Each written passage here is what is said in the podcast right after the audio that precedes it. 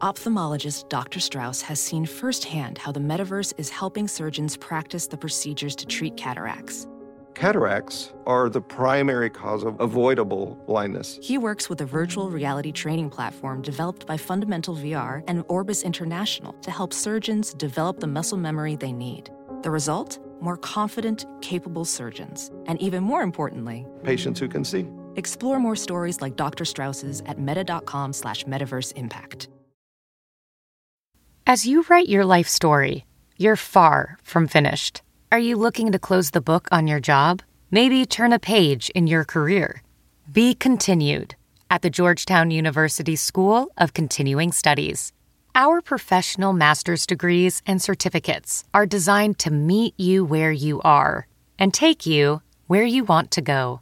At Georgetown SCS, the learning never stops, and neither do you. Write your next chapter. Be continued at scs.georgetown.edu slash podcast.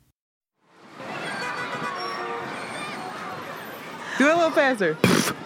Uh.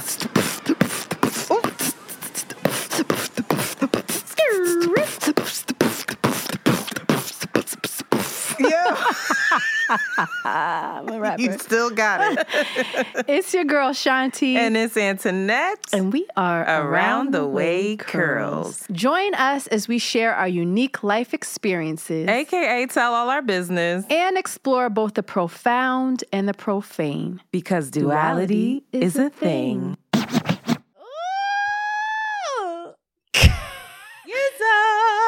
Flushed with excitement and arousal. Not arousal. I got a nice text.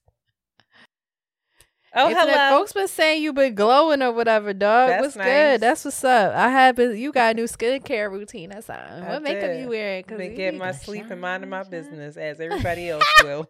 okay. Thank you. What's your update? Because I don't really got nothing to say. Oh, my update. Um, ugh, my update is corny. It's a political update. It's important. it. This Alright. is we're in a very everything is pol- political, even your hair. I just um been playing with this post-it note. This is an aside, and I've been dipping into this candle here by black-owned candle company called Lit Brooklyn. They have amazing candles. you should get this. Oh, Shout out to Lit Brooklyn. Yeah. Those they are get them in the sable. But I'm taking the wax and coating this, and I'm realizing that it's very nice. And I could possibly coat my own letters the way Tywin Lannister, or maybe pour some wax and have a, you know, close my letters a seal. with a seal. What would What my would your seal, be? Yeah, what would your seal be? Cat paw print. Okay. You don't I like it? I don't think you like it. I can dig it. Yeah, yeah, no, it makes sense. It makes sense. Okay. Kind of. Damn. What would it be then? I don't know. I like a cat paw print. Little cat paw print. Yeah. Yeah. I don't know where she is. Oh, there she is.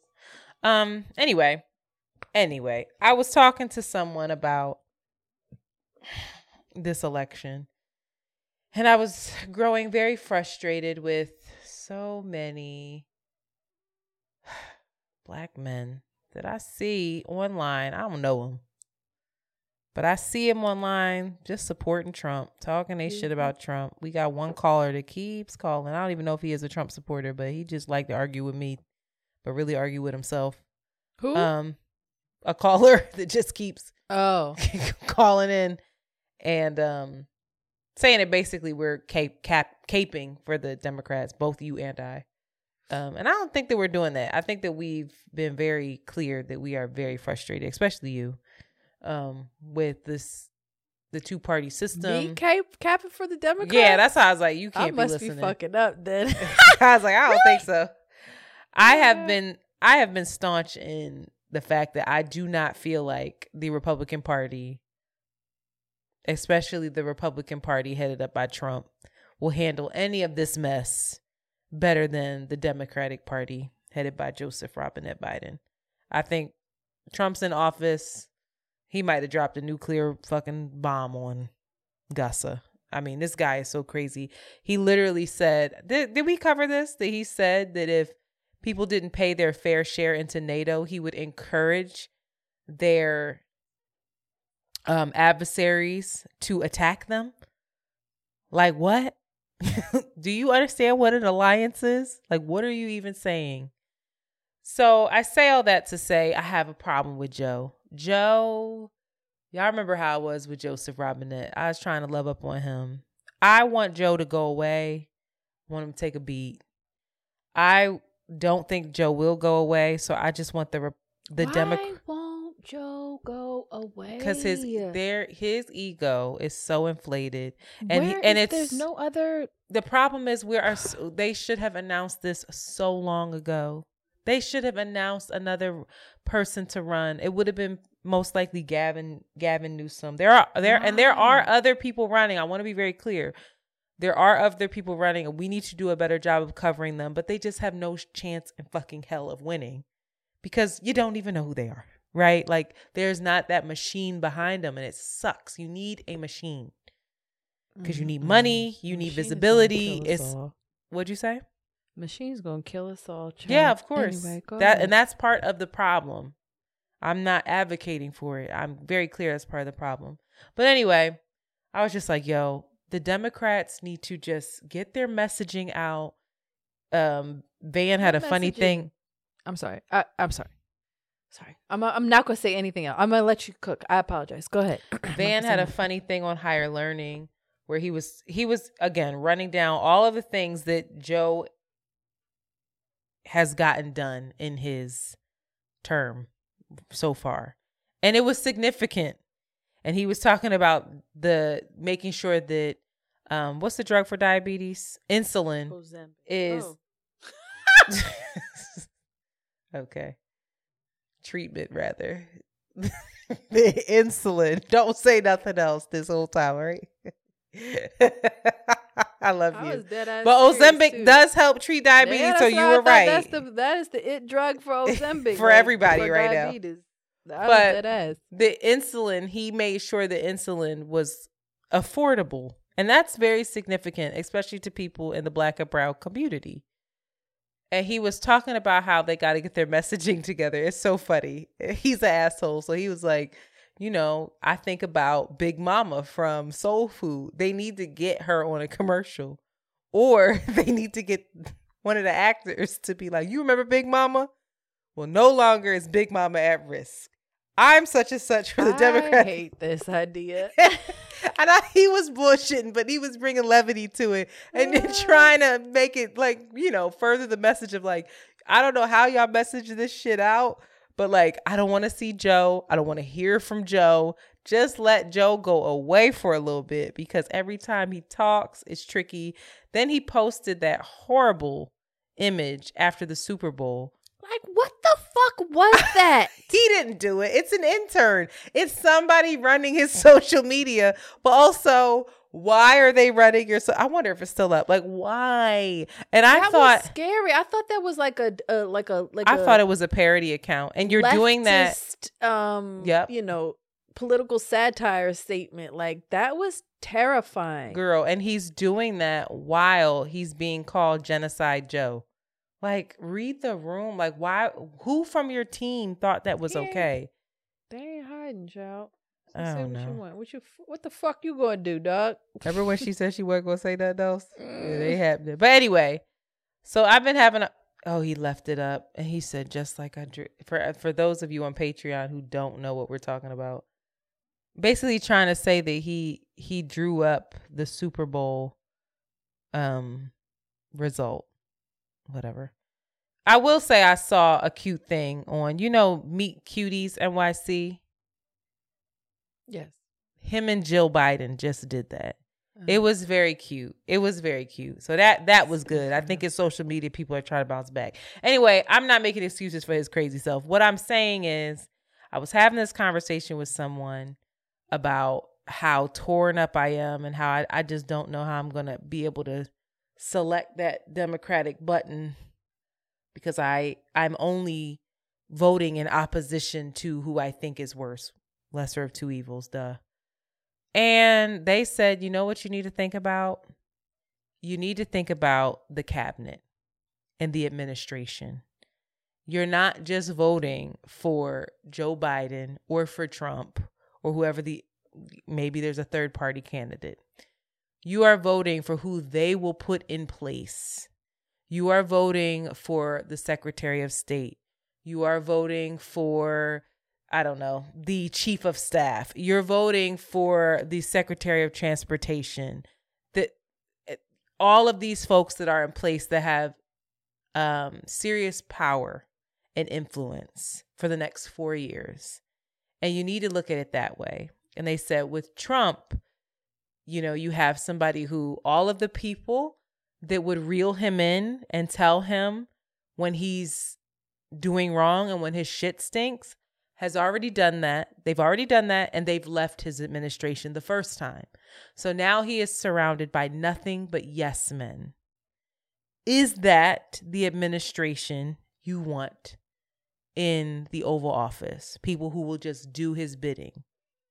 Or do you want an administration that is a little more um diverse that that might hopefully tell Joey when his shit stinks. And also you know they were just honest. Joe might not make it 4 years and then Kamala's up. How do you feel about her? Like these are the questions you have to ask yourself and weigh your options. At the end of the day it is not a good choice but I don't know if it's a hard choice either. And that's just the conversation they had with me. And they were like, You you're gonna hate it. We're all gonna hate it. But when it comes to this funding, we have to get in our representatives' asses and ears about this.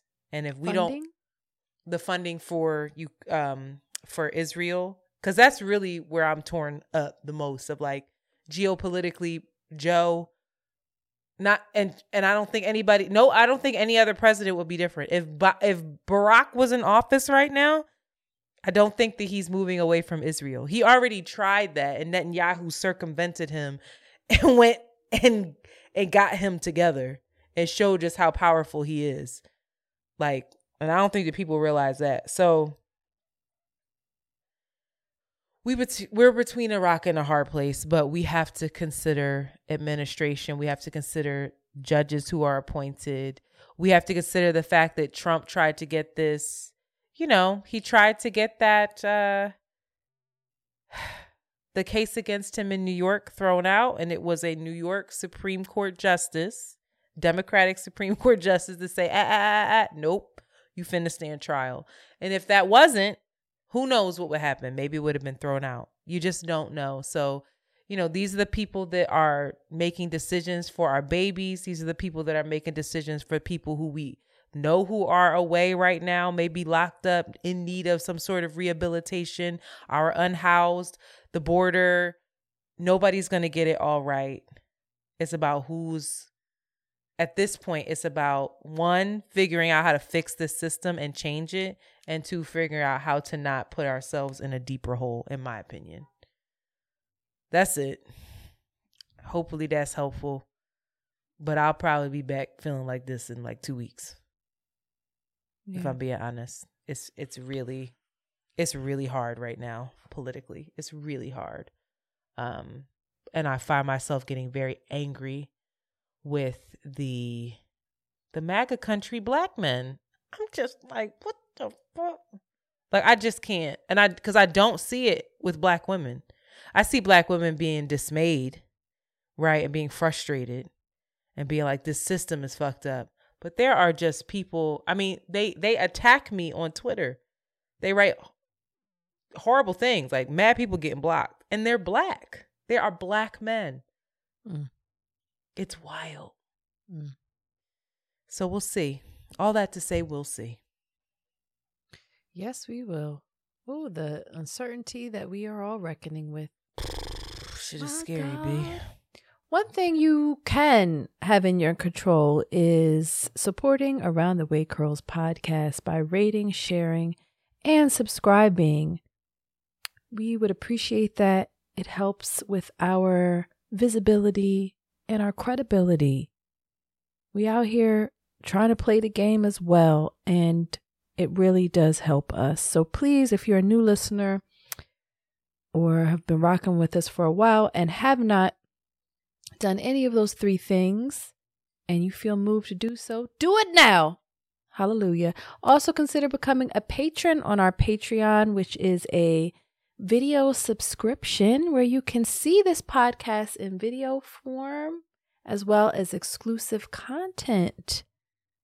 All you have to do is sign up, pick a tier at uh, www.patreon.com backslash around the way curls. Thank you. Moving on to our voicemails. I love that one. That one gets me going. I don't know why. All right. First up. Hey guys, it's me again, Carletta. I have called you guys so many times because I keep messing up because I am incredibly nervous. I have never, ever, ever called in anything like this and I don't know, I'm just like nervous. So excuse me. But first things first, I love what you guys I love what you ladies are doing. Honestly, like I listen to you every single week faithfully, um, Mondays and Thursdays. And then I also have recommended you guys on all my socials and I have sent it to all my friends and all my sisters it's like a whole little thing. But thanks what you guys thank you for doing thank you for being you. And Shanti, as I'm listening to you talking about how people are like calling you and texting you, asking you if you're good, I don't know if it's a Sagittarius thing, but I'm the same exact way.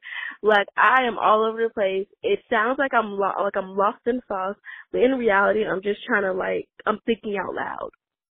So people have asked me if I'm manic, if I'm good, if I'm like, if my mental health is struggling. It's like, no, it's not. I just want to do a lot of things.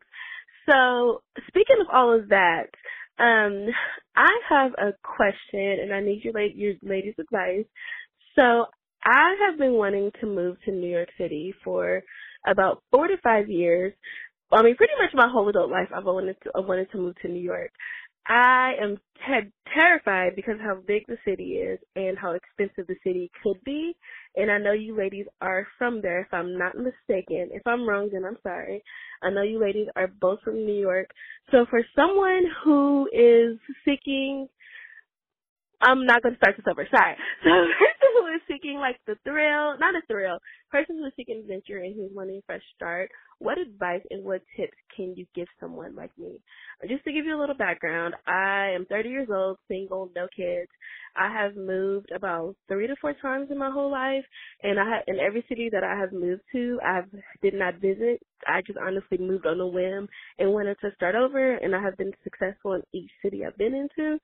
So now that I'm at this the point where I want to follow my dreams and I want to move to a city that I've literally am obsessed with. I I don't know for some odd reason like I'm extremely hesitant because I do not want to fail and I do not want this to, you know, blow up in my face.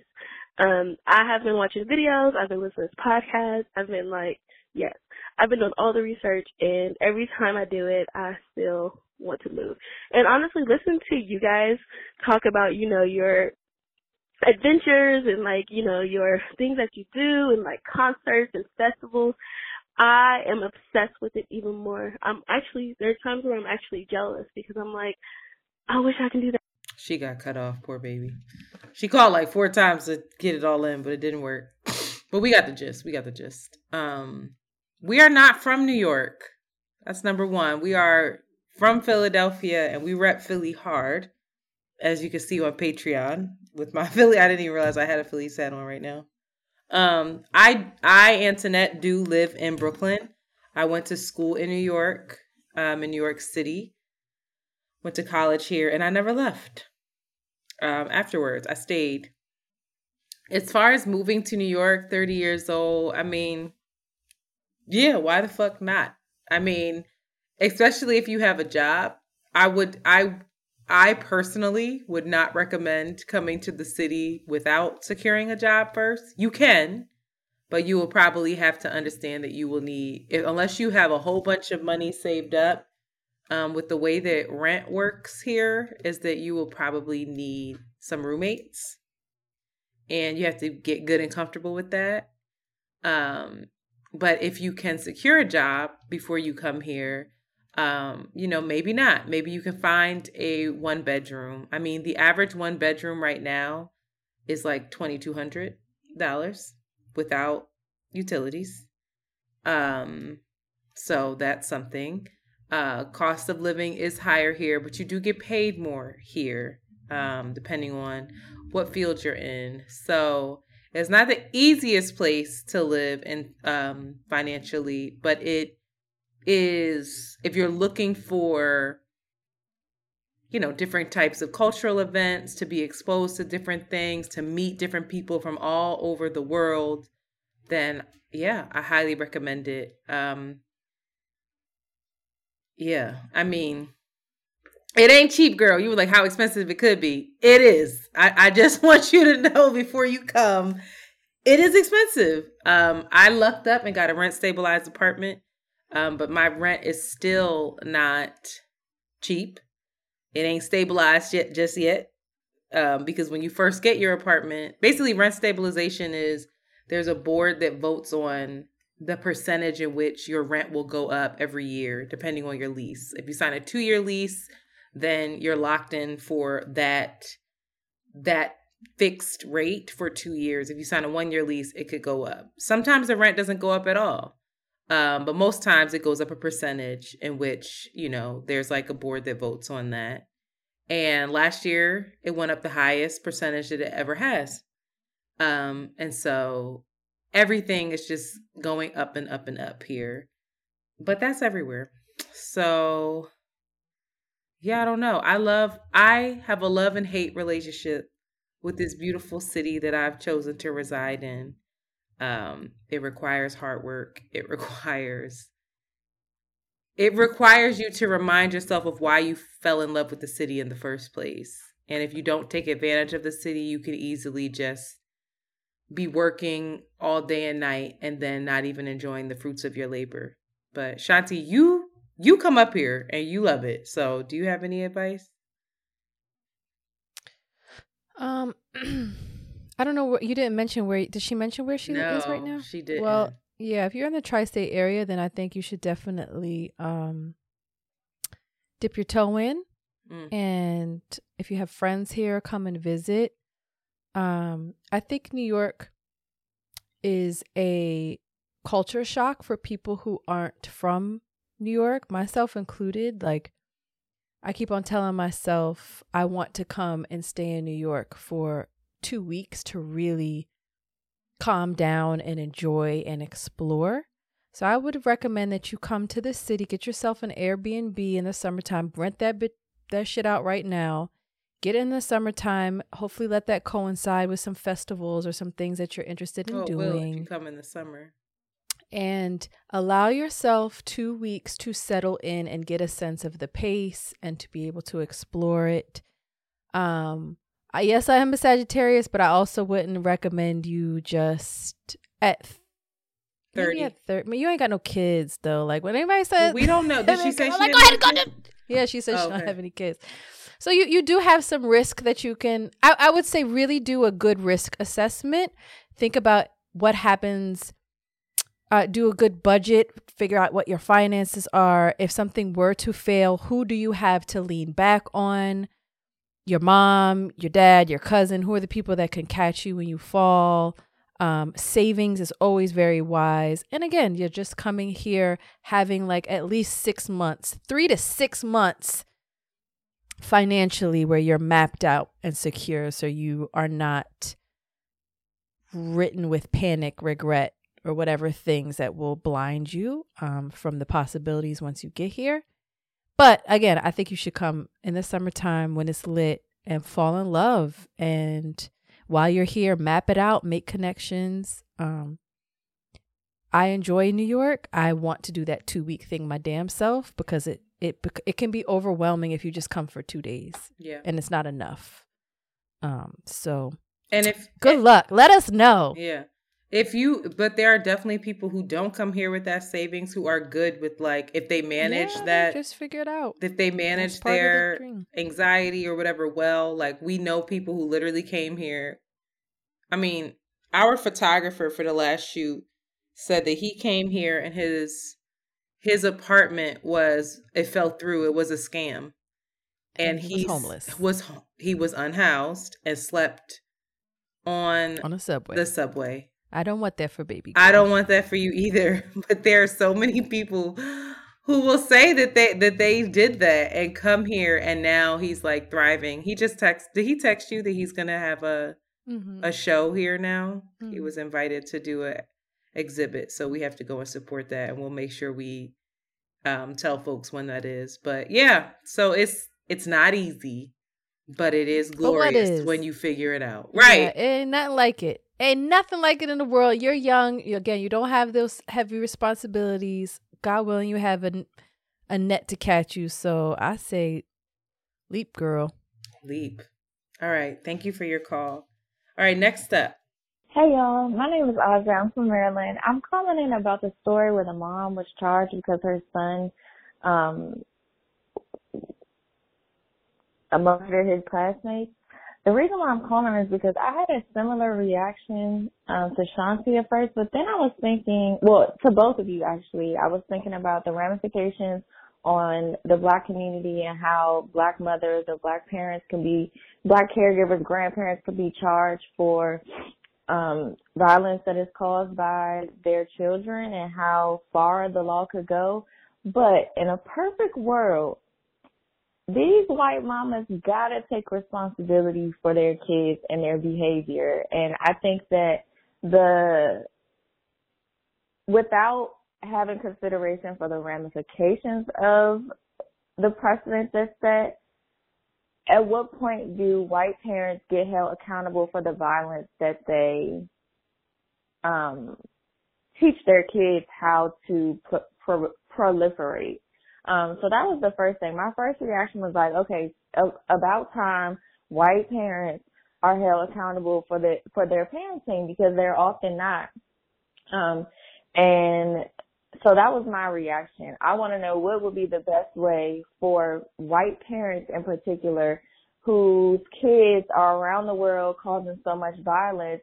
At what point do parents um, be held, or what at what point should parents be held responsible for the actions of their kids and the culture and the precedents and the um, norms that they set for their kids, and hope that they don't get their kids when it's very clear that they're demonstrating very dangerous behaviors. So that was my question. Also, definitely sharing sharing concerns about how this will be used against us. But and not for nothing, I'm not shocked that the first law like this is a white person because they're trying to sneak that shit in. I thought about that too, but yeah, that's all. Love the show. I'm listening to it on my morning routine. So take care, y'all. Bye. Um, I think what is the most insidious and dangerous is the bending of the law for class more than race. Because if you think about, um, I mean, uh, just like I'm thinking of the Murdaugh, not Murdaugh, fit the oh, fuck, um, I can't remember the family's name, but there was a whole I think it's the Murdaugh family. is it Murdaugh? I feel like Murdaugh is anyway. Um the Murdaugh family anyway, just very very powerful people in the South that Murdaugh. committed Mur- Murdaugh. Murdaugh family committed m- many crimes, murders, um, and got away with it because of the power and the influence and the wealth that they had. I feel like that is, um, that is a probably what's going to be the most inequity, whereas white and black parents in this are um are at risk. But of course, even in that, black parents being even more um even held more accountable than their than their white children because just of the ways that we hold empathy and innocence um with whiteness in comparison to black folks, but I yeah, I don't know. I that's all I have to say. I don't know if I said anything. No, you did. I think class is important. I, it's interesting because I was listening to two people debate this on YouTube, and it it it lent itself to some stereotypes that I was a little uncomfortable with. But there was a black woman who was saying, "Well, where does this law stop?" You know, like, and she was saying she was conflicted because she actually agreed with the law, with the ruling rather, but she was saying like, well what if you know a black child you know doesn't go and shoot up a school but there is a shooting in the hood or in the street you know or there's i mean i'm in brooklyn. You're in philly. This shit happens all the time. Can you then come for the parent where this child made a decision you know like and it wasn't the right decision, does that automatically mean that the parent is not doing their job? Go ahead. And again, I think in I'm sorry, in this case, I think it was more clear that the mom ignored the signs, yeah. was neglectful, provided yeah. the gun. Yeah. You know, and so that is hopefully the precedent. And in denial, yeah. Versus, yeah, and, and not taking any accountability, right? Versus so often in um in our community um there number one there aren't resources for help. And number two um lots of parents lots of single black mothers which again is leaning towards stereotypes. And i don't i don't want to do that but are stretched so thin that it's like what what they're they're just stretched so thin. And the resources are so few.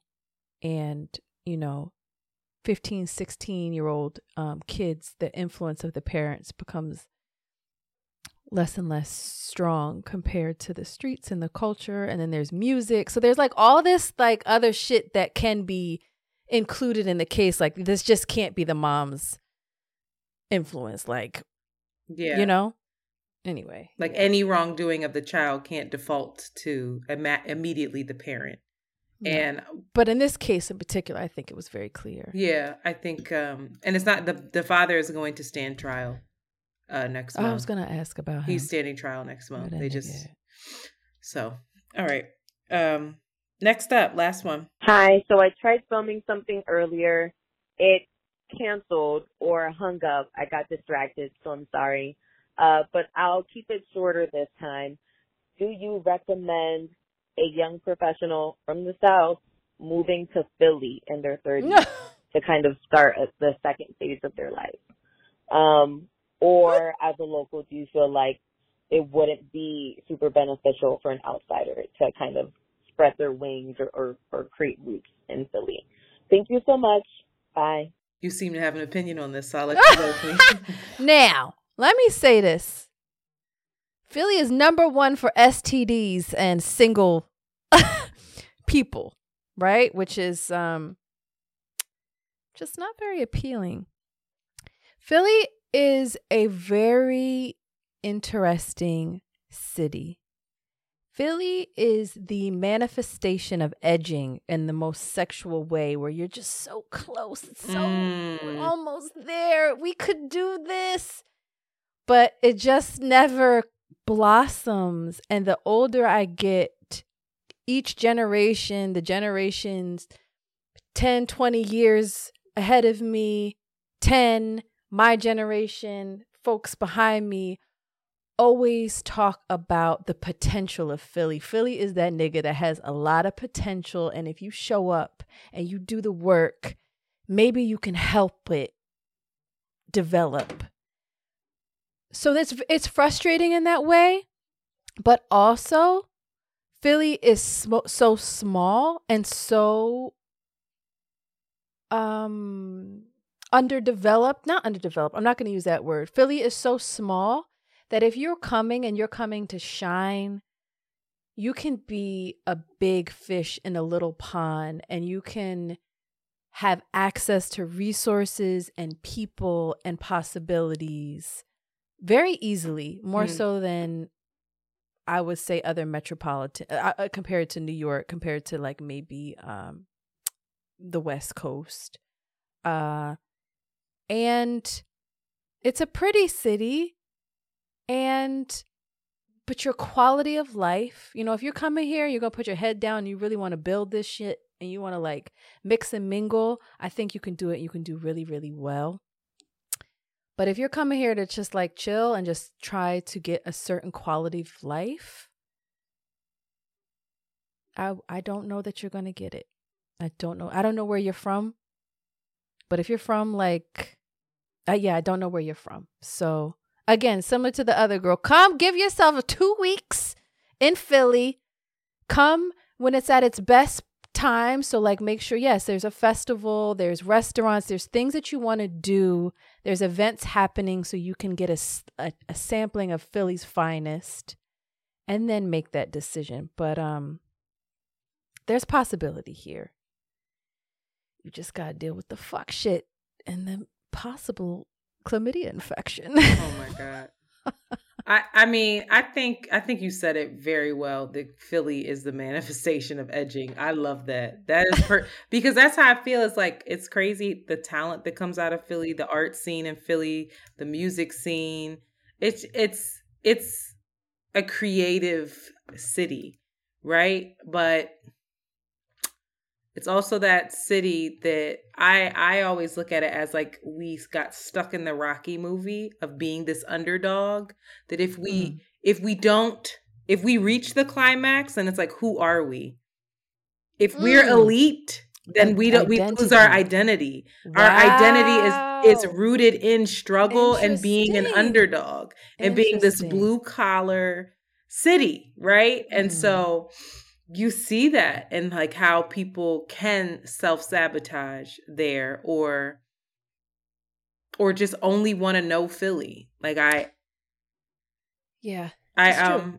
I I will say too, everywhere you go, class is a thing. If yeah, you come to Philly and you can live in Rittenhouse Square, yeah. girl, come yeah. to Philly. Yeah. Okay, if you can come yep. in and own some property in a nice area and fl- maybe flip some stuff, and yes, you will thrive in Philly. Yeah. You will have access to shit that the average person doesn't have access to, and maybe you can help dismantle that inequity. I don't know what what you want to do, but I'm sorry, my mother is FaceTiming me. I just these parents calling during recordings is stressing me out. Um, but yeah, like it's a lot. It's it's Philly and, is tricky.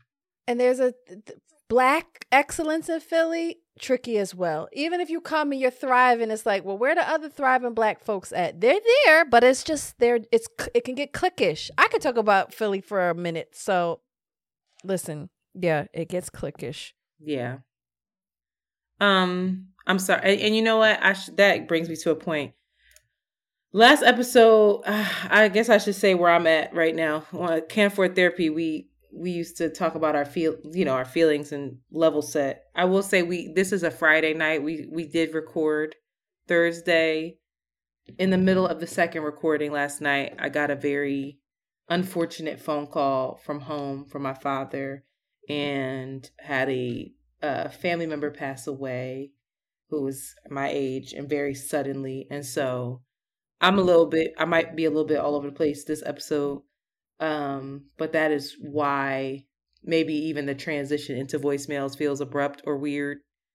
Monty gonna do his best with the editing, y'all, but that's what happened. And um yeah, I'm just asking for some grace, I guess. I I can't stand that word anymore. They took grace from us. And what's the other one? Toxic and trauma. Don't want to hear Who's them. they? The all the people that use them too much. Oh. It's very annoying for me to hear that now for some reason. I'm rejecting it completely. Oh, but I get it. Yeah, I'm sick of it. But anyway, that's where I'm at. And if my mom calls again, I'm finna answer because you just never know these days. So mm.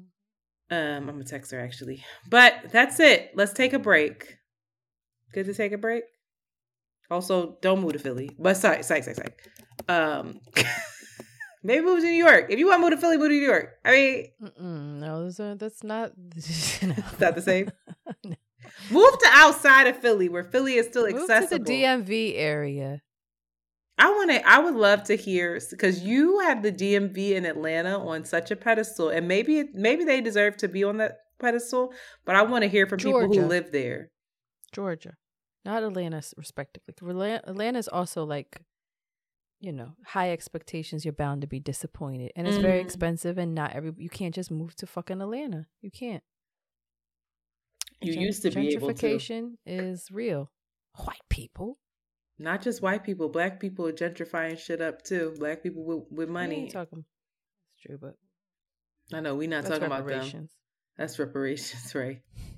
Okay, let's take a break. you gonna sing? After these messages, we'll be right back. Welding instructor Alex DeClaire knows firsthand how VR training platforms like ForgeFX can help meet the demand for skilled workers. Anywhere you go look, there's going to be a shortage of welders. VR training can help welding students learn the skills they need to begin and advance in their career. The beauty of virtual reality is it simulates that exact muscle memory that they need. Explore more stories like Alex's at meta.com slash metaverse impact.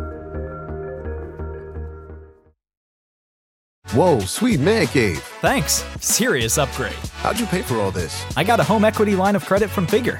I was approved in five minutes and had funding in five days. Wow, that fast and easy? Yep, the application is 100% online, plus no out of pocket costs. Just fast access to the cash you need. How do I get started? Go to figure.com and get that serious upgrade.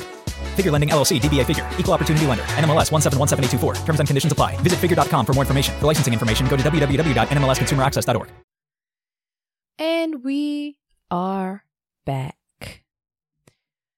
So earlier, sometime last week, this week, mm, every week, um, I had one of those moments, and they don't normally seize me the Mm. way that this day, this particular day and moment did. I was possessed by it. Oh, I was simply, and, and and it's a buildup, but I was sitting there and I was possessed by fear, panic, mm. and overwhelm in a way that doesn't often happen. And that it even carried me into me trying to sleep. I knew I was really like upset because I felt it during the day and I kind of brushed it off. And then when I tried to lie down, boom, it hit me. What are you going to do in 30 years? Jolie is getting older. You have two older parents that one of which has no retirement plan. You don't have a retirement plan. Why are you trying to do this creative stuff? You need to just get it, stop it, and get this plan together. You can't actually do that because you're damn near 40 and it's too late to start getting it together. Your kid's about to be 18. It, I, I was just Mm. seized and paralyzed by overwhelm, worry, and um judgment. confusion in a lot of ways. What? judgment a little bit. Judgment. Absolutely. Perfect word. And I tried to wrestle with these things. And I tried to fight back the tears and the physical um, manifestations of these things. And I couldn't do it. I couldn't do it. And I woke up the very next day, still carrying this stuff, irritated. Mm. the cloud was over my head and uh, there was a part of my consciousness was like oh you know you th- you can't think about that stuff right now you know It- it- a part of me tried to compartmentalize it but the cloud and the irritation and the subtle um dissatisfaction that haunted me throughout the day that any type of irritant or um, misstep or unexpected phone call, meeting, responsibility just was like nails on a chalkboard to me. I was having a very bad day and I could not stop it. And in some ways, I was, I was, uh, overwhelmed and and you know kind of like rolling in it just like when you're having a bad day you're just like oh everything is making me feel like shit so i was like co- completely active and Yeah. engaged in it and almo- and like yeah, engaged in the piling on. Like, yeah here we I go was like in it. Here we go yeah it was just like Girl, yeah you let's described every go. day last year and the year before that and the year before that. You're describing me. i went on instagram. Mm-hmm. i cried. I went on instagram. I felt really helpless and really really angry. Just really just hopeless is the word. I don't know what i I- it was a bad day. I, i'm i'm getting ahead of myself. It was just a fucking bad day i went on instagram. Ah you i talked to you on the phone too. I was getting on your nerves. no you picked up on it. And i wasn't fully aware. You know i was so in my bad day like i, I was so in it and engaged in it and it, i was so embodying it that it was and because there is something that i maybe i am used to i couldn't even um i couldn't even separate myself from it. And you were like oh you okay? You feel a little bit tight and i was like Really? What was I Yeah, calling you I- for? I was calling to just talk, or I was calling about. no we were having we had to go through some difficult stuff we were trying to manage the ordering of things Oh. so i was already like having a fucked up thing and then i had to do this very time sensitive um the merch order. merch order and you know i thought i had was keeping it together but you were like you okay you tight and i was like everything's fine I don't, no i'm just tired and i and i was everything's fine no i'm, I'm just tired go on instagram i see a meme Hmm. and it goes what's my 10 year plan have a good day what's my 5 year plan have a good day what are my weekend plans have a good day. All I can do is be in the present and try to have a good day. Mm. And that snapped me out. It made me have a no, it brought awareness to the fact that I was having a good a bad day. One your question about like are you okay? You felt twi- tight in the way that you kind of um gave a descriptor made me kind of snap out of it and be like, "Oh yeah, I'm, I am having a bad day." And reading that um meme kind of gave me it just it, it just allowed me to have some awareness and to and to realize that like um one there's a possibility for control for your good day and two um our future is often a result of what we're doing in the present. Kids this is what I know it's outside. Just, it's a nice sound though. It's a dog out there with them. These are the Philly soundscapes. In case you want to move to Philly, you are hearing them right now. Having a they are having a good day out there. They're having a good day. And I and I kind of stepped out. I had a moment of a, a self awareness, Hmm. and you know, I started to even spiral into a sh- bit of a shame, shame, because I was like, here I am, upset about having to manage all of these projects and things with my best friend, and my kid's fine. I just started shaming myself because, like, About at the same time, about how I was feeling, because at the same time, you know, this is also when Rafah is being um, bombed, and Mm-hmm. I don't there's have a right to feel like I'm having. there's bad day. children that limp ashen bodies on my screen that I'm like, fuck. So I I kind of spiral into another type of shame and and and um judgment. And then I was like, all right, Shanti, like what what you have to have some type there has to be a way out of this. What how do I have a good day? How do I regain my day and empower myself. And so I turned to um this book here. It's Real Love. Mm. Real Love. We've talked about it before I on the literally podcast. just talking to my aunt about that book because she's reading Real Happiness. She wrote another one. really? Uh-huh. Real Love, The Art of Mindful Oh my god, my card stopped working. Keep going. We're just going to have to use the audio. So I'd like to apologize to everybody who's listening to this. My stupid thing started being dumb. So we're using computer audio now. Go ahead. I turned to Sharon Salzberg, and now Sharon Salzberg is a Buddhist, and she's a mindful, um, uh, uh, what would you call that? She's in, she's into mindfulness and a practitioner of mindfulness and um, Buddhism. And her book, The Real Love, The Art of Mindful Connection, is one that I turned to. And um,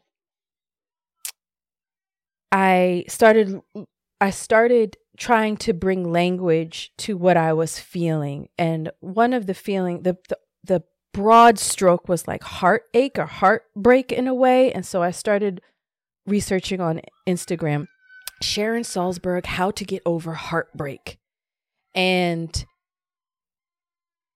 mm, sorry, these children are out there just being in the moment. Mm-mm-mm, and it's making me upset.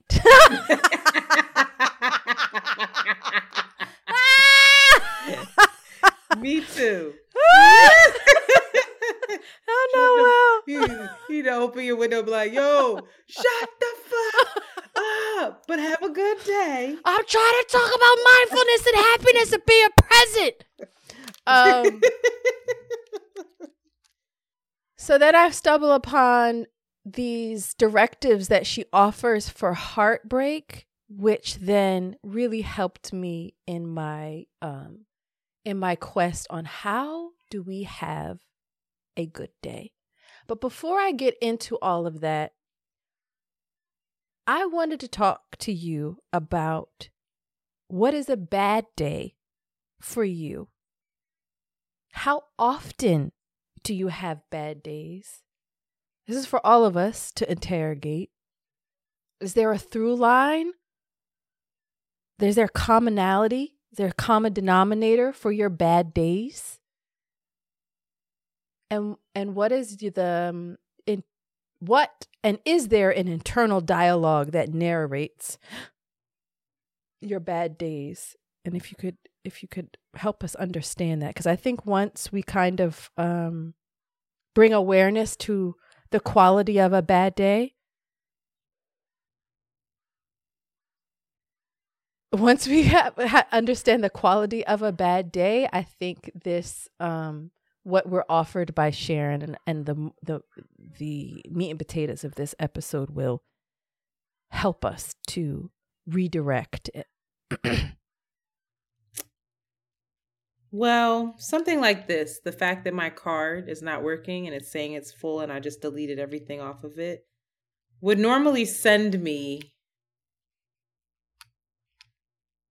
send me into a spiraling bad day. Mm. And my bad days are always rooted in fear. Someone's Mm. going to hear this. The sound is not going to be good. We're going to miss an opportunity because the sound is not good. We're unprofessional. We're not real podcasters because real podcasters would never have this issue. Um, we're not going to be taken seriously. Mm. This is a poor reflection of how I show up to work. Um, and yeah, and a, a bad day for me is rooted in fear and self rejection Mm. and judgment. Mhm. And what you said when you started to describe how you felt in that bed, literally, I know I play around. I'm like, oh, that's me every day. That is literally how I have, how I was feeling Okay, this is just not working and I'm to I'm to let it go. How I was feeling the majority of 2021 or 2020 definitely 2019, 2018, 2021, 2022 and 2023. Years of years, Years of it. bad days. Years, Years of, of bad days? Years of days ending like that. Mm. Getting into the bed and feeling so much anxiety about the Mm. future. Mhm. Bad days are not in the present at all for me. And I do that Philly thing where I'm like, if it's going to be a bad day, I'm going to point out every way in which it's a bad motherfucking day because I'm going to feel this, right? And sadly, it takes for me sometimes to see what a real bad day is for me to recognize this is not a bad day and to Mhm. put things into perspective. Mhm. I'll get vulnerable. The the call that I got was that my stepsister suddenly died. Gone. Just gone. Mm-hmm. That puts so much perspective into this stupid card not working. This is Mhm. not a bad day. Mm-mm. This is not a bad day. My problem is I don't want those types of things to happen and be the requirement for me to appreciate the Mm. days that I have. Mhm. Yeah. So yeah, that I I, I hope I answered your question. Did I answer no, your very question? well, very good, very good, right. very good. Um, and and, and I, I I think I gave my similarly. Yeah. Um. Um. I. I don't know that my. Maybe it's maybe the bad days are rooted in fear. But it's often um a feeling similar a feeling of a lack of control i think we all know my my um my achilles heel uh, with the round the way curls a lack of competency a lack of how, when are you going to get it right and then if things are not going right then you know again self judgment and um and looking for com- creating as well as looking for confirmations of this um, internal dialogue that that drags me. Is that so- Wait, I, I just want to be clear. Lack of competency is that your self assessment?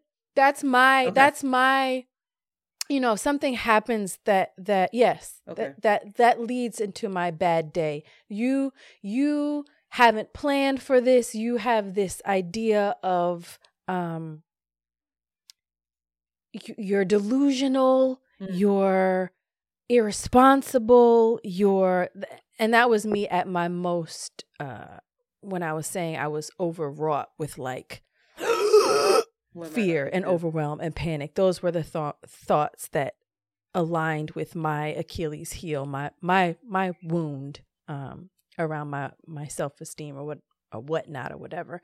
And so Sharon, Sharon, um, had these really simple offerings, and it fucks me up that the Buddhist offerings are so simple, right? It's not about you don't gotta chant a certain round of things a day. You don't gotta take this kind of initiation or ritual. I mean, some Buddhist practices do, but the basics of it is you always come back to mindfulness. You always just come back to your body, you come to, back to your breath. And so, what she offers when you realize, when you have that moment, because you have to have a slither of awareness of like, oh shit, I am in a bad day. Mhm. She offers you to take apart the feelings. So, this is what she says Take apart the feelings. As we take them apart, even though everything we find might sound negative, the difficulties we're facing then become an alive system. It's not like one solid, congealed, unchanging mass. We begin to see it as a moment of this and a moment of that and a moment of something else that shifts that shift things right there. When we notice the changing nature of whatever we're feeling, there's a kind of liberation that comes with it. The experience is not forever. It's not. Even within itself, it's moving. Every time we feel frightened, we feel broken, we feel depressed, Uh, I encourage the experiment of switching from calling these states as bad or wrong or terrible to recognizing them as painful because that's what they actually are. Mm. They're very painful states. And that um that help uh, that helps me to not identify with the the the the loop of failure that plays in my head just that offering Mm. and she goes on to talk about how um the ways that you can start taking apart the feelings is start noticing where it shows up in your body and i um I think there's something really important and something that I'm not in practice of is understanding how the temporality of thoughts and emotions, even though they become patterns, right? And then the patterns become habit, and then the habit becomes like a quality of life. I think if we go in the reverse, we can kind of start untangling that and then reversing that in a Mhm. way. Um, but what what do you think about that at all? Does that feel liberating to you? Does that feel like a, a, a new thought or Take possibility to you? Yeah. Like when you were in your because I I can feel similarly when you were like, "Girl, you okay?" Like I can call you and I could just hear this the sound of your voice and I'd be like, "Oh, well, she's, you know, she's overwhelmed." I've I've it. come to understand that as you being overwhelmed more than you being irritated. Mm. Um or the Yeah. the root of the irritation is over, overwhelm. Yeah. But if you had to sit with your, if you had to break apart the feeling of overwhelm, what what what would it be? What would be the fragments of it? Physically and emotionally. It do you feel alone? Do you feel responsible? I'm putting words in your mouth. I'm gonna shut No, up. But that's helping me. Um, I don't know that I've taken that apart. Um, when I feel overwhelmed, I feel taken advantage of Mm. because usually my overwhelm comes from being doing more than one person's job. Um, you eating the mic? I apologize, And they I hit about the to mic. cuss us out. I, you gotta help me, and I gotta help you because Monty also was on us about that. Um, yeah, I mean, feeling taken advantage of, um, feeling but- and I'm sorry. alone. Could, could you go deeper than that? So it feels like a loneliness. Well, the taking advantage of feels like a slap in the face. It feels like a disregard, and um, it feels like uh, it feels like I am not valued because really, if I was valued, somebody would help, or someone would recognize you're doing the work of more than one person, or this is not realistic, or this ask is too much. Um, but because you needed to get it, either get it done, or either um, or you need a check, you gonna do it. And it's like hated it. Um, and and I think that's why when I feel overwhelmed within this business, I take it so personally. And I know that that's not how you feel, but I and I have to tell myself that you know, like it's not a slight to you. It's not personal, little girl. Um, I also feel alone in the sense of like I don't know that anyone understands the amount of pressure and constant just the way I can't turn my mind off because I'm constantly having to think 10 steps ahead on each project, on around the way curls, on my life, on this, on that. And and just the mental load that that that that that toll that takes on somebody. And so then I get into this thing of like nobody gets me. And then I can just be like short you know, and tight because it's just like I'm I'm reiterating those narratives in my head. You know? Yeah, I I, I can't even um I I would even invite you to go even deeper to the to the Help me, girl. I Tell me what you observed, please. the lack of the the original wound of like needing a specific attention and Mm. and care when you were the most vulnerable when you didn't have all these responsibilities right it was just like you you were the responsibility of somebody else in a particular way you know what i mean I like mean, that would go back to the sexual Right. That's what I'm abuse and the- alluding to. yeah, it's like when you needed a particular kind of um um Well, if I can talk about that, that was also me. So there might be new listeners. As a child, I was sexually abused and raped by various people, various caretakers and children of caretakers, whatever. And one in particular, the man threatened my family and told me that I had to keep this secret, otherwise he would kill my father. And I I took that on, right? As I'm taking that on, I am not going to say anything and I am therefore keeping my father alive, protecting my family and holding my family together. And no one knew that. So there was always this thing. Thank you for pointing this out. There was always this thing of like, I'm self sacrificing for the betterment of the family. And so that can translate into I am self sacrificing for the betterment of Around the Way Curls, for the betterment of our friend group, for the betterment of work. I am overcompensating, over delivering. I'm taking all of this on and to and no one's acknowledging it. No one's seeing it. And I just have to do it. That's a great correlation because I never wh- thought of that. which is just which is just um like if you think about a wound it's just it's just pulsating it's just oozing you know what i mean it's not like putting it's not um it's not looking to heal it in a particular way. It's just like when those triggers come up the wound is like yeah, just bleeding a little it. bit Yeah. more you know? And um when she says that these are temporary it, it- it's it's hard right? It's hard because it's like oh shit.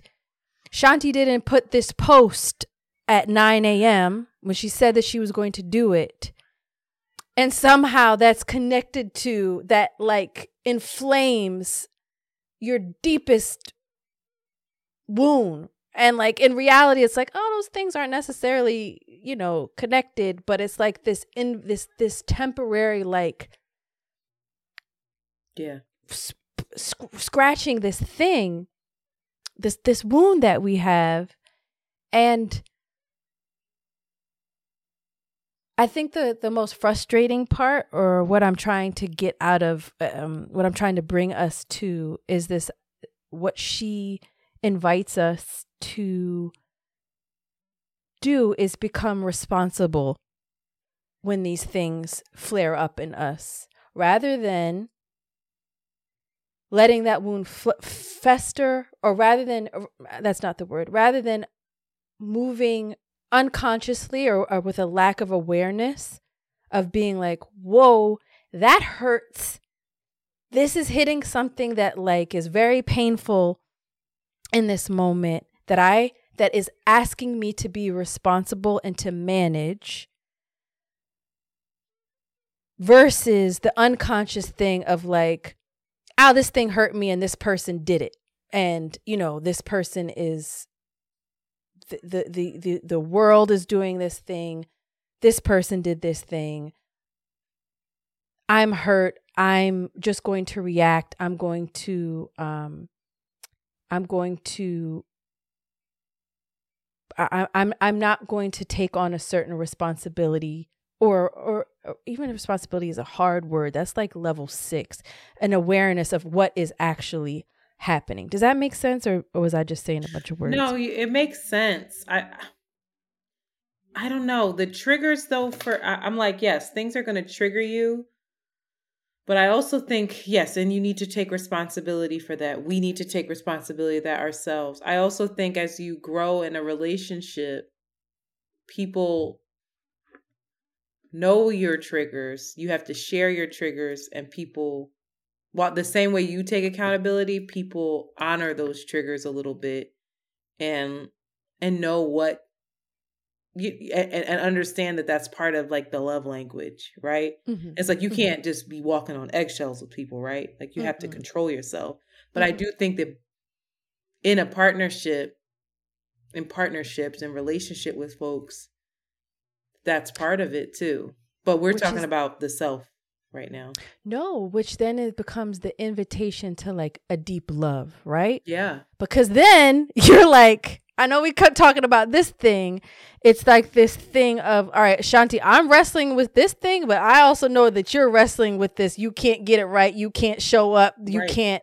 That's what we navigate. It's like I need you to show up and do what you say you're gonna do, and but then it's like for me, for me saying that to you, it's like I don't want to reiterate to her this this right. untruth that but it's not your responsibility it. but then it becomes it's right. not but your... how you say it right how you how i say it how i deliver it to you maybe how often that that is a thing and you're shaking your head no but i disagree with you there is that you you if you love somebody and you know what their triggers are you're cognizant of how to still deliver your message without right. triggering them. Right. Without triggering them. The best you can. Or yeah. or you the best that you can invite them. I guess the best that you can invite them to be responsible. Mm-hmm. The best that you can invite them to show up for themselves, which will inevitably help them show up from their selves. Mm-hmm. You know what I mean? Mm-hmm. Like if you're showing up and you're like, Shanti said this thing, she didn't do it. I'm interpreting, I am being tempted to interpret it as disregard and neglect, which then my unconscious reaction would be to be irritable or whatever, def- whatever the thing is. Yeah, feel slighted. What right, whatever the thing is. Um, uh, I lost my train of thought in that. God damn it. Damn, it was good though, girl. ah. And this uh, all of this helps us have a better day.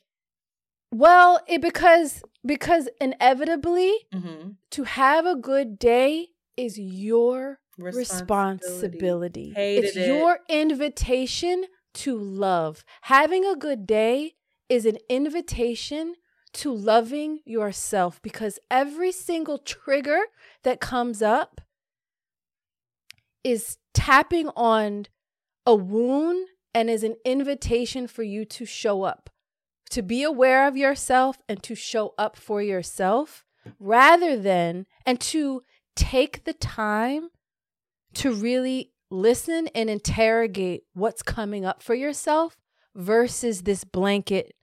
These motherfuckers don't know what they're doing. I'm working hard. I'm tired. I'm alone. I'm never going to get anything right. I'm I'm just wasting all my potential. I'm spinning my wheels. What's the po-? like all of that shit is from what Sharon is saying so very sweetly is is immature and play play. Like if you really want to step into big time love, mm. then you have to like be like, hold up, wait a minute. I it is a responsibility. And I'm I'm gonna read this quote that she says that um really nailed it for me and it it especially helped me when i was like again go you know uh, what who am i to not have a good day about shit when people are dying in gaza and all this stuff? And she was like mm, listen here. If love is an ability a nascent power curled within me isn't it then also responsibility my own responsibility, this is something I wrestle with often. The kindness or cruelty with which I treat myself mm. once I've made a mistake, the way I take shame to heart or hold it in perspective, my ease of laughter and caring and encouraging myself or consoling myself when my heart is broken. Is that all up to me? How about when I meet a stranger or owe a debt of gratitude, run into an old friend who is a friend no longer, see my heart open under the admiring gaze of another, or feel myself dis- or feel myself disappearing as I strive to endlessly please them? Is my response really in my hands? What about when life deals me a bad blow? When I'm reeling from unfairness or cruelty, when my body betrays all I care about, or my mid- or my neighbor betrays all I care about, or my country betrays all I mm. care about. Love is a strength, not a weakness. Might be my favorite saying. But what about those times when I'm tempted to, in effect, cross my fingers behind my back before uttering it? Is the love that ensues or doesn't, love for myself, for another, or for life itself, also up to me? I think it is up to me. It is up to each one of us. And I think that working toward fulfilling that promise is the most amazing thing we can do with our lives. Hmm. Sharon. And it made me sit with, we talk about capitalism. It made me go back to this idea of time and how white supremacy, capitalism, all the isms, classism rob us of time in a particular way. And I feel like if we commit ourselves to this kind of deep self self love first, this deep kind of responsibility of making the quality of our days because we know that it affects the quality of our lives, which we know then affects the quality of the ones we love's lives. If we make that number one, then this this commitment and this kind of ruthlessness for our self-actualization and our and our, really our self-care completely disrupts capitalism and all the ways that our time and our attention to ourselves and our attention to other people and deadlines and goals and projections can rip that from us. Hmm. Did I say a bunch of words? You did, but they made sense. right? Like if it's You're like talking. You, you, you if it's like right I have to stop this podcast because I have to talk to my people right now, or I'm feeling deep sorrow because I'm yeah, I'm I'm, eh, I'm feeling I'm I'm feeling a, a type of way. I have to tend to myself so that I can tend to another person. I feel like that's as much as we can possibly do it. Um, it has to be done, and and then it makes me think about like. Anyway, I'm I'm going off, Go but ahead. it makes me think about like watching Love on the Spectrum or all of these different types of neural differences where people do not behave. They cannot behave. They will not follow this pattern of politeness and protocol. It's just like, I'm to say what I say, I'm to feel what I do. I can tolerate only what I can tolerate, is like, I don't know. It feels like a hack in a way. It feels like a a a, a beautiful glimpse of like authenticity that's missing in some ways that that we just you know um are not used to but i don't know. I i felt that and it really helps m- me to think about the how to have a good day and how important it is to my life and the people that I love and you know what what would have happened if I told you when you said are you feeling tight if I had said yes and I don't know why and I'm like having a terrible day and like I don't know. I just I don't know. It just it, it's just an, an invite to like real care in a way that I just like real love. Real love. The name of the book. but I had to do that for my I had to realize I was having a bad day and my body was tight and I was like, who the fuck is she talking to? my body's tight. It is tight. I didn't realize till you said that and I was like I was like it was like you ripped my clothes off in a way. I was like, oh my God, I am tight. You, oh, seriously, dog. You, are really trying to be gay with me. This is a new thing.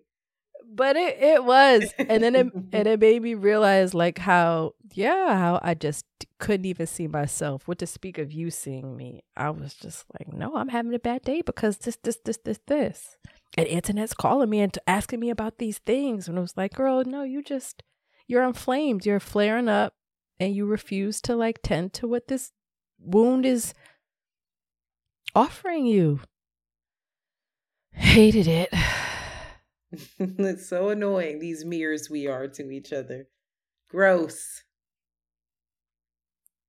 and look at your and like, face and like the responsibility is ours mm-hmm. Always. Always. Always. Always. like Shh, come on, Alex L. And the good branding. That was good for that her. That was so good. always, always is so good. Seriously. She said all period ways. At the end of that, always. Yo, I, I remember seeing that like, oh my God. She about she to take over. I'm about to buy her journal just because she wrote that. I said, damn, that's deep. it really is, though. It's simple, but it's deep. Annoying. Yo, I can't wait to do a mindless. Uh, we got anything mindless going on? All this mindfulness. No, the time is calling. The time is calling us. the guys are like, y'all better tighten up because this shit is serious. Like, what the fuck y'all want to talk about? Oh. Jay Z and Beyonce? Yes. They said the Beyonce might have a country song with Taylor Swift on it on this album. What a and then that's how you know she ain't. No, is she brilliant or is she completely corrupt? Why would that be corrupt? She said, "All y'all shut up." we we good over here. Me and my white queen are good, and we finna take over. And if y'all still don't let me get in these country radio stations and on these charts with Taylor on it, mm. Mm. Imagine the Beyhive and the Swifties supporting Beyonce and being like, "Nah, y'all being racist."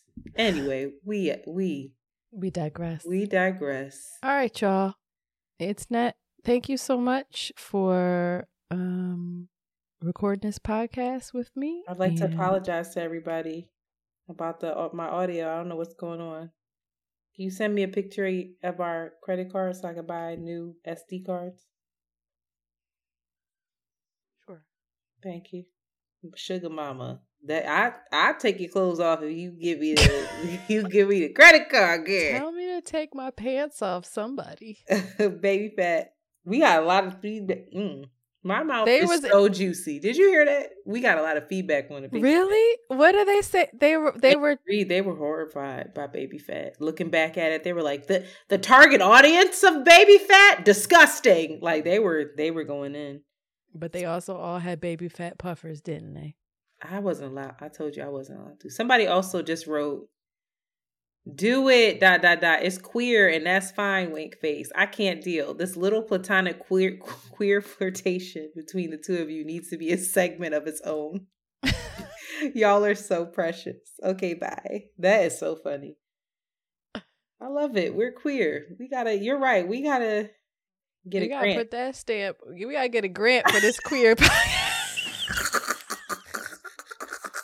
Black queer women? What? Give us a grant. Single mother? A single mother? baby. Business owners? You raised Joe. That's what we gonna say. He's a single mother and I stepped up. and my community. Community. It yeah. might be polyamorous too. Like what? Well, it is, honey. We out here. Other people listen. spectrum. Also, did you Uh, neural how- ADHD, neurodivergent. Dylec- Get dyslexic. I just said dyslexic. dyslexic. Girl, we got a whole bunch of nonsense over here. Intersections. Call this fucking woven how we intersected over here. This is tight knit Egyptian fucking thousand count, nigga. Did you just see who followed us? Almost Yes. passed out. Uh, And that's why, Why did we she follow to- us, do you think? Because Antoinette, we Stop. I gotta go. have to You get this. tap into our core and we have to have her on the podcast, but we Oh have to believe God. in ourselves and you can't be thinking we raggedy and I can't be thinking I'm raggedy. I can't even bring myself to ask Cole Arthur Riley on this podcast. yeah, but that is that as is I a talk. symptom of something deeper that I we have to like. No, we gotta ask. Cole. Y'all, the person we talked, Adrienne Maree Brown, followed us on Instagrams. Cause our memes are. I think it's because of our memes. I don't think she knows shit about us. Be like, you're. you still. That's a sign of podcast? intelligence. You just said that you weren't hungry. Your stomach hurt. What are you eating? A lime. Oral. It ain't a chicken wing, nigga. What's it's it a called? lime. A oral. lime Um. Oral fixation. Fixation. Your I was girl about over here sexually. And she just belched. All right, it's time to go. Everything's unraveling. Sexually. Let's have a good day. Everybody have a good day. It is your responsibility. Okay. Is this an affirmation? Monty, cue the music. I don't have an Come on. You was about to do Y'all it. niggas better bundle up. Sorry. But no, you, we have to take responsibility for our days. Okay? It is a collective responsibility. So I don't I, I don't have anything catchy to say beside that, but to be really hold yourself close. We have to like examine ourselves and hold ourselves like newborn babies. Why is my baby colicky? Why is it crying? Why is it cranky? What does it need? And we have to like not let anything or anyone break that attention, that care, and that um that desire for the little because we just little fucking babies out here for real for real. We the babies and the moms at the same time dog. We all single moms on the low.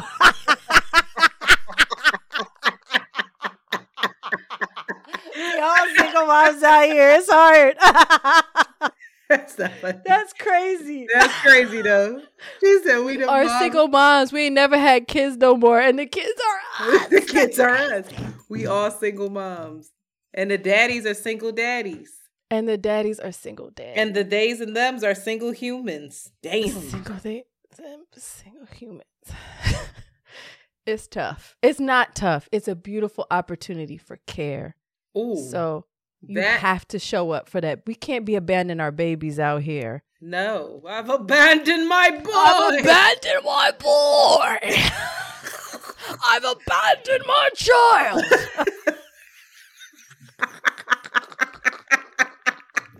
no, but that ass, this was a really good episode. Why are you eating that lime like this? I'm sorry. Okay. I'm sorry. But why? Like I never seen somebody fuck up a lime like It's that. It's delicious. I'm a little gonna mess tipsy up your teeth, your enamel. And you got the whitest teeth I know. I It's so don't. annoying. Yes, you do. and You say have very white teeth. Uh-uh, I it's all a lie. Cause these Jones are yellow. See the? It's the bottoms. Oh, don't show nobody now. Back up. you see it? You Uh-oh. saw it. I Back up. can't. Don't Mm, do it again. I won't. Mm-mm. It's embarrassing. I won't talk about it. All right, y'all. Peace to the gods. Old and the new. You have just heard an Around the Way Curls John. Follow them on Twitter at ATW Curls and Instagram at Around the Way Curls. We out early. Very good.